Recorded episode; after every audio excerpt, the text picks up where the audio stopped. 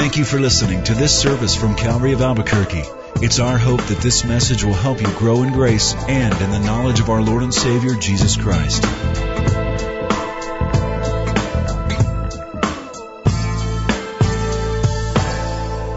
Would you turn in your Bibles now to um, the book of John, chapter 13? Let's pray. Lord, once again, we're your people who have gathered together because we believe that we need to hear from heaven about our life on earth. We believe that this book we call the Bible, though written by men, is authored by God. It is inspired. That every single word are words that though the personality of the author is included, the end result is exactly what you wanted to say and what we're to read. So as we read about the evening Jesus celebrated that Last Supper, and as we take the Lord's Supper together, communion, Lord, I pray that we might learn how to interact better with one another. In Jesus' name, amen. I brought a book with me this morning with a simple title. It's called Basic Theology. Basic Theology, the subtitle, A Popular Systematic Guide to Understanding Biblical Truth. I have lots of books that are similar to this. I like this one. It's a one volume book on theology, Basic Theology.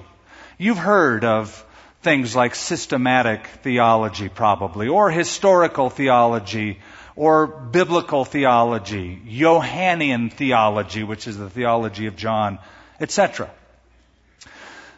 I want to suggest to you another kind of theology, and it's not basic theology, it's basin theology. Basin theology, though you probably won't find a book about it in the bookstore, basin theology is the theology of John chapter 13.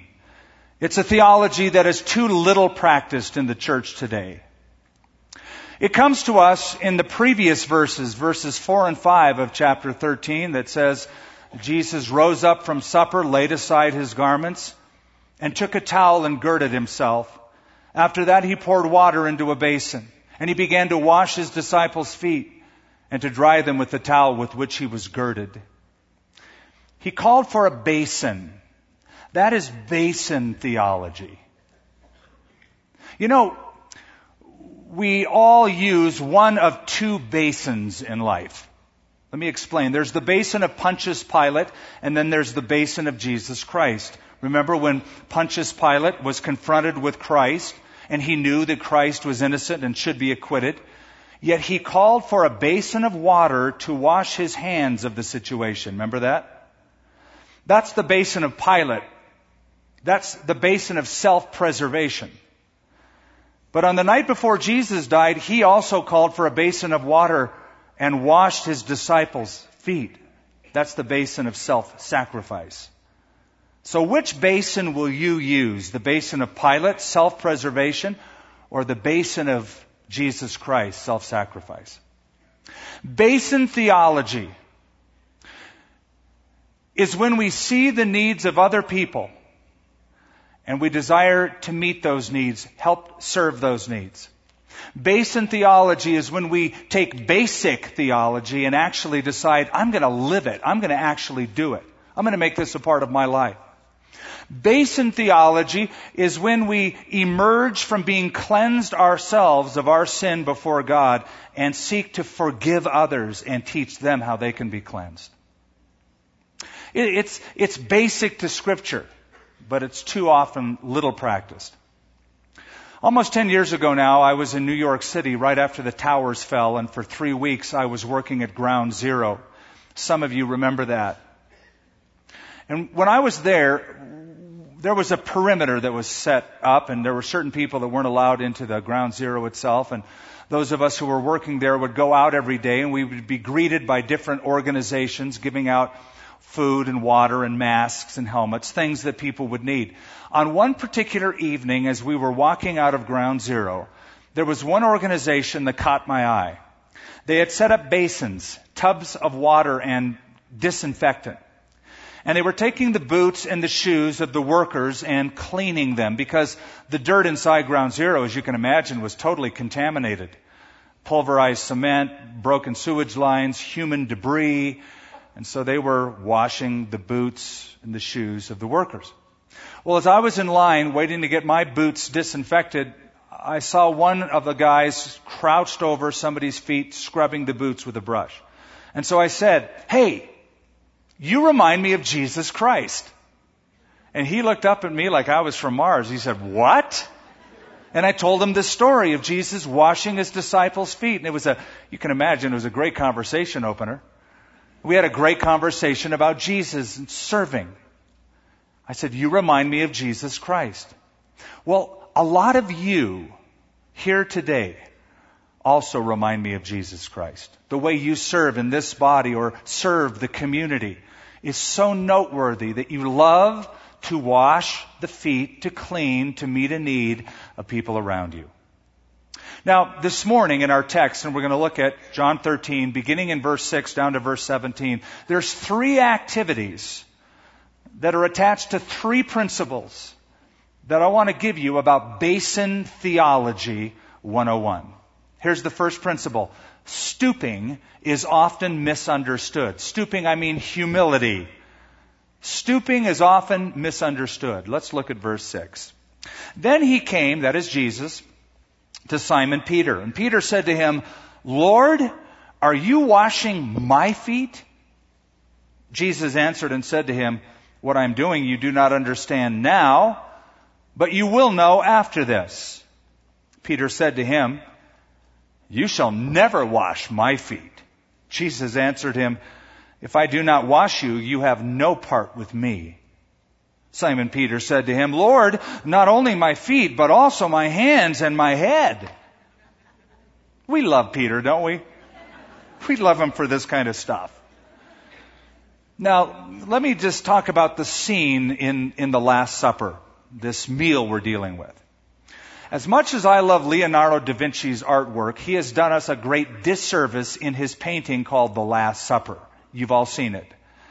It's where they're all on one side of the table facing the camera posing. You know that one? It's a long table. There's a tablecloth. They're sitting in chairs. And it's like somebody said, okay, smile. And they're all kind of leaning inward, six on one side, six on the other side.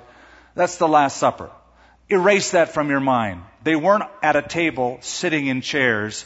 They were reclining, laying down on one side around a three sided table called a triclinium as they were leaning, their feet would have been to one side toward the back. Jesus would have worked the perimeter of the room to wash their feet. Now imagine it. An uncomfortable hush fell upon that room as they heard Jesus pouring water into a basin. And so he comes to Matthew's feet and to Andrew's feet and to even Judas's feet. He would have washed those feet too. And then he comes to size 13D this big old Galilean fisherman named Peter. And Peter asks a very profound question. Are you washing my feet? Like, keen eye for the obvious, Peter. That's exactly what I'm doing. What tipped it off? Was it the water or the towel? And one thing we love about Peter is he's so much like us. And, and, Peter was always trying to be Joe spiritual, and can I add, without much success. So go back in your mind to in Matthew 16 when they were up north in the northern part of Galilee. And Jesus announces to the disciples that he's going to Jerusalem, they're going to arrest him, and he is going to die. Peter, being Peter, ushers Jesus to the side, puts his big fisherman arm around him, and says, "No, Jesus, we're just not going to let that happen to you. I'm going to protect God. And Jesus says, Get thee behind me, Satan. It was quite a rebuke to that little man.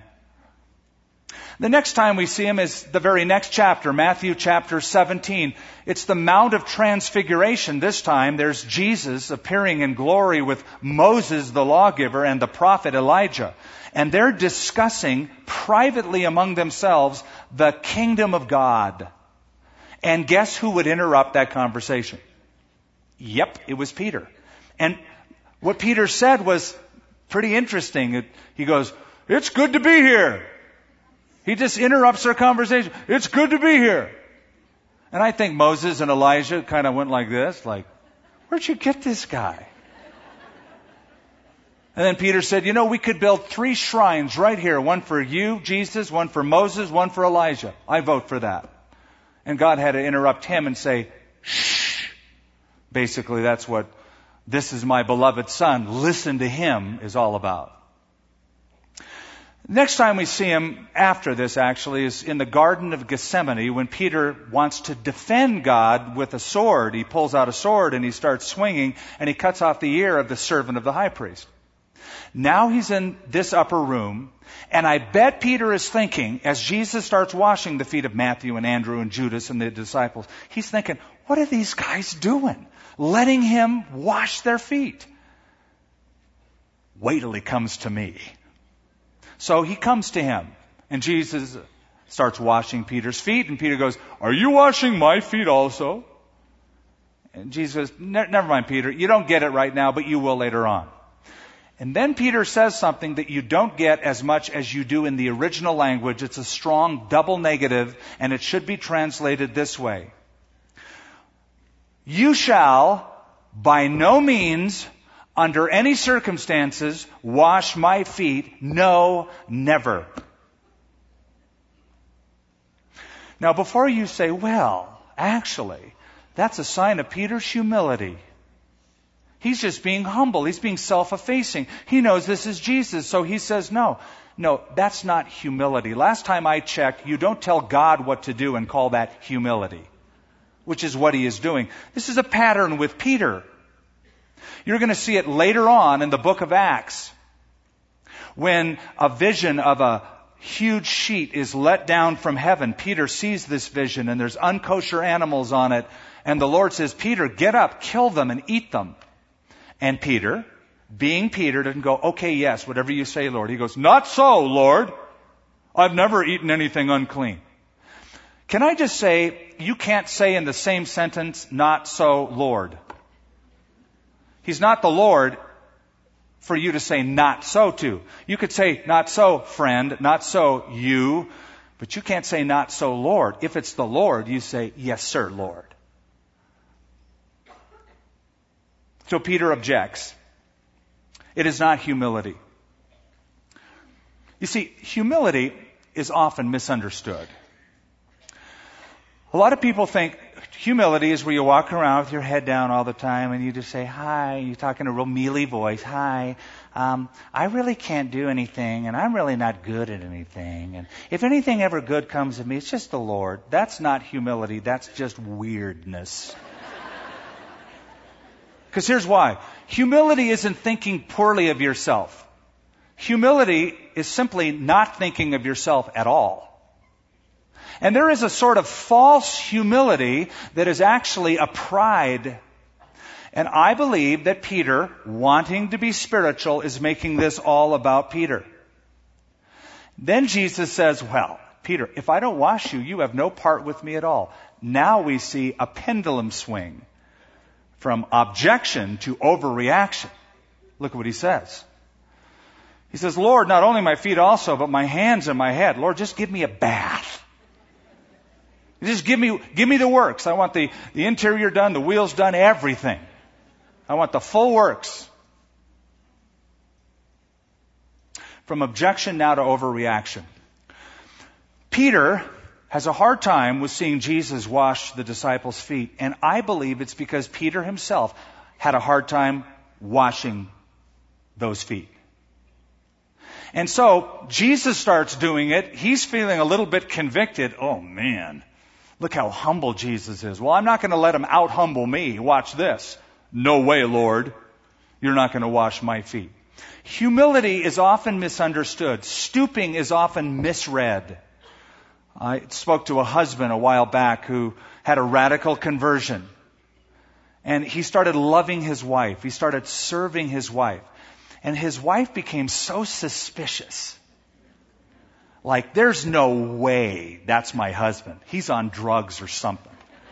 It took a long time before she was convinced that he really loved her and really wanted to serve her. There's got to be an ulterior motive. There's got to be something else. Stooping is often misunderstood. Here's the second principle cleansing is never unnecessary. Look at verse 10. Jesus said to him, He who is bathed needs only to wash his feet, but is completely clean, and you are clean, but not all of you. You are clean, Peter. You don't need a bath. You've had a bath. You just need your feet washed. You're clean, but not all of you. Verse 11 explains, for he knew who would betray him, therefore he said, you are not all clean. Okay, here's the deal. Here's the explanation. In those days, before you go out to dinner, you go home after a day of work and you take a bath. You clean yourself, a total bath of your entire body.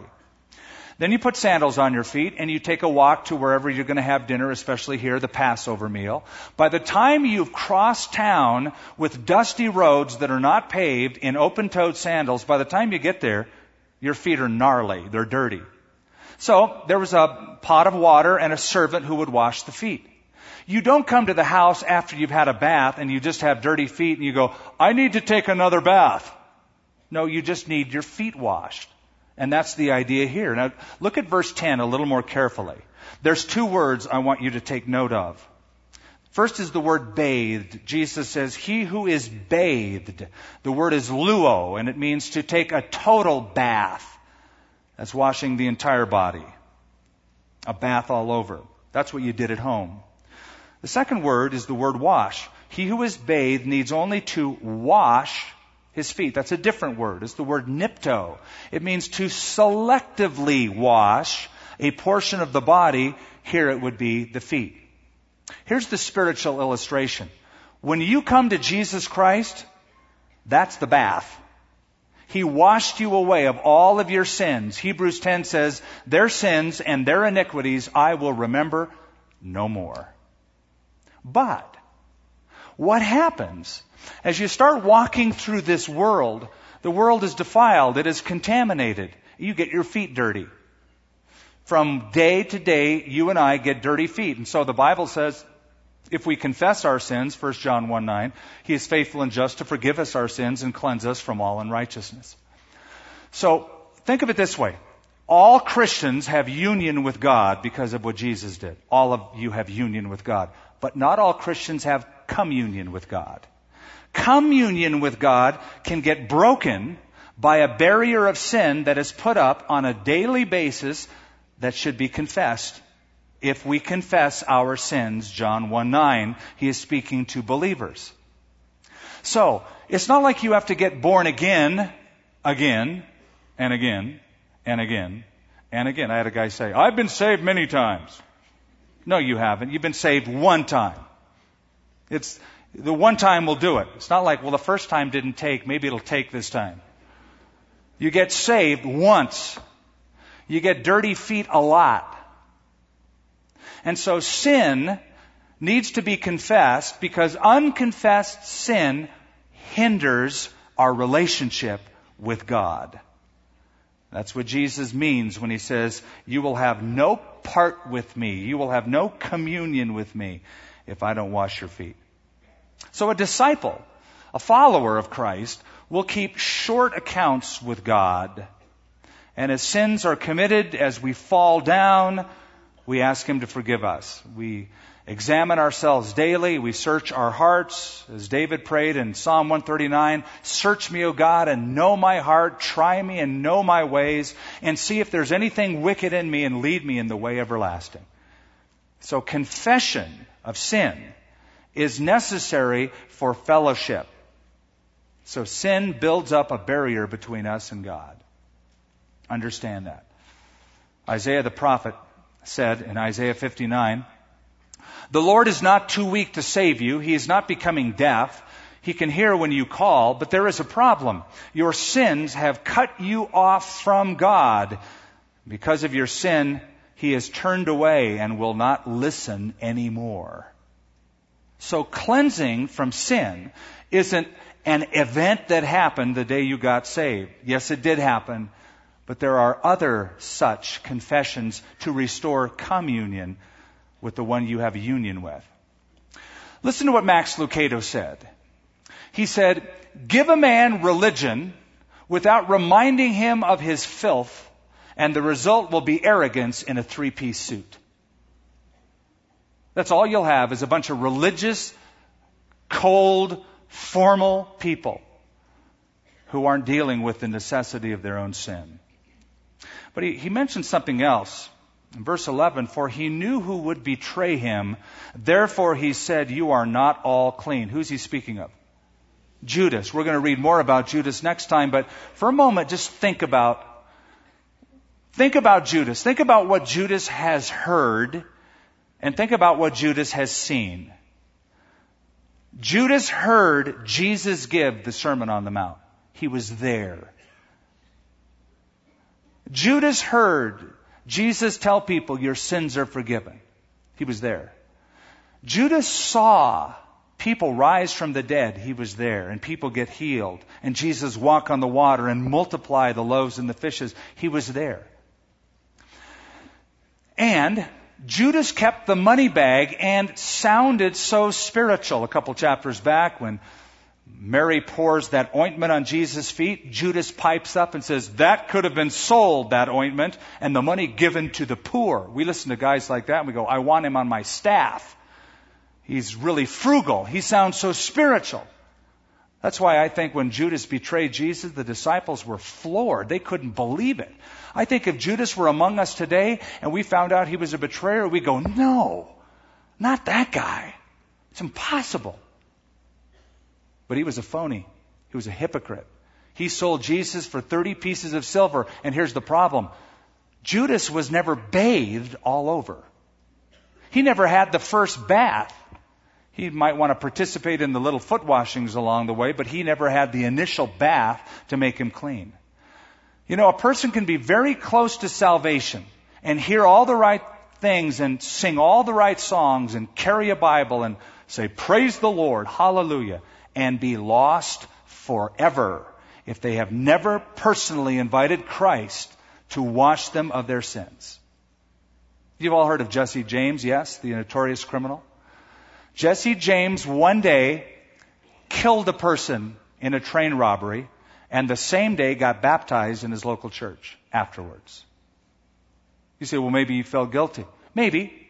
But then on another day, Jesse James, in a bank robbery, killed two people and joined the church choir that day. He was a singer. Maybe he had a great voice. Jesse James used to say, I love Sundays. I love going to church. Of course, the problem is he was often occupied killing people and robbing banks, so he couldn't make church all the time. He was a hypocrite, like Judas, in the choir. Jesus put it this way in Matthew 7 Not all people who sound religious are really godly. They may refer to me as Lord, they still will not enter the kingdom of heaven. The decisive issue is whether they obey my Father in heaven. So you see, it doesn't help to get your feet washed if you haven't had a bath to begin with. Now, let's look at the third and, and final truth activity, and that is serving here. Serving. Jesus is serving his disciples, and here's the principle serving is always indispensable. It's always indispensable. It's always needed among God's people. Verse 12. So when he had washed their feet, taken his garments, and sat down again, he said to them, Do you know what I have done to you? You call me teacher and Lord. You say, Well, for so I am. If I then, your teacher and Lord, have washed your feet, you also ought to wash one another's feet. For I have given you an example that you should do as I have done to you. Most assuredly, I say to you, a servant is not greater than his master, nor is he who is sent greater than he who sent him. If you know these things, blessed or happy are you if you do them. You notice that Jesus asked his disciples if they understood what was going on? Now, it didn't tell us if they said anything or not. Hey, do you guys understand this? My opinion is they went like this. When the true answer was, no, we don't get it. I don't think they got it. I think they will get it later on. So Jesus asked them, do you understand what has happened? They go, oh yeah, I, I get it. Now, the reason I say they didn't get it is because during this meal, they had been arguing about who would be the greatest in the kingdom. Now, back up a little bit. Let me give you the whole dynamic. Two days before this very meal, they're walking up toward uh, the city. Actually, two days before Jesus arrives in Jerusalem, they're walking up. Mrs. Zebedee, the mother of James and John, gets Jesus aside and says, Jesus, a mother's request. In the coming kingdom, could you make sure that my two boys, James and John, are sitting right next to you in the kingdom, in glory? I'd like to give them a position, a title. Well, when the other disciples found out that they had their mom talk to Jesus, they were so torqued. And, and an argument broke out. And so Jesus said, in the midst of that conversation, the rulers of the Gentiles lord it over them. It shall not be that way among you. Then they have this upper room, this supper, and in the midst of the supper, they start arguing. So Jesus washes their feet. And then he says, Now, do you guys get it? Oh yeah, we get it. They didn't get it. They were still thinking about the immediacy of the kingdom and their position and their titles on the flow chart. And Jesus is basically saying serving one another is always indispensable. And he gives three reasons. Number one, he says, I'm your boss. I'm your Lord. I'm your master. If your Lord and your master did this to you, then you should do it to each other. Second reason Jesus gives is, I'm your example. Notice he says, I have given you an example. A better translation would be a model, a template for you to follow. So if you want to know what to do, you watch what I have done and you do that. You act that way toward other people. Just look at the life of Jesus, the supreme exemplar, the apotheosis of all servanthood. And here's the third reason. Not only am I your boss, not only am I the example, but I know that if you do what I'm telling you, it'll make you happy. Look at verse 17. If you know these things, blessed, better translation, happy are you if you do them. If you know these things, notice how it's worded. It doesn't say, if you know these things, happy are you if you know these things. You're really happy if you're intellectually stimulated and emotionally moved. No, if you know these things, you'll be happy if you do these things. Here's the principle humbleness equals happiness. When you humble yourself before a person, it's counterintuitive, but you'll emerge from that much more content and much happier that you please the Lord. You see, studying this passage could move you emotionally. I don't know if it has or not. It could. Studying this passage could challenge you intellectually. I don't know if it has or not, but it could. But this will never help you or change you spiritually unless you and I decide we're going to actually do this. We're going to take basic theology and actually live it until it becomes basin theology. One of the great needs in the church is to see feet washed is to come and restore people who have fallen and are struggling. But there's a way to wash feet. In Galatians, Paul puts it this way If there's any brother who's overtaken in any fault or trespass, you who are spiritual, restore such a one in the spirit of meekness, gentleness, considering yourself, lest you're also tempted. Wash feet, but do it gently. Don't use, for example, ice cold water. So people go, it's cold. Don't want to get my feet in there. And some people are so cold and so formal. Don't wash feet that way. The other extreme is don't use scalding hot water. That angry, judgmental criticism. I know some people that don't even use water.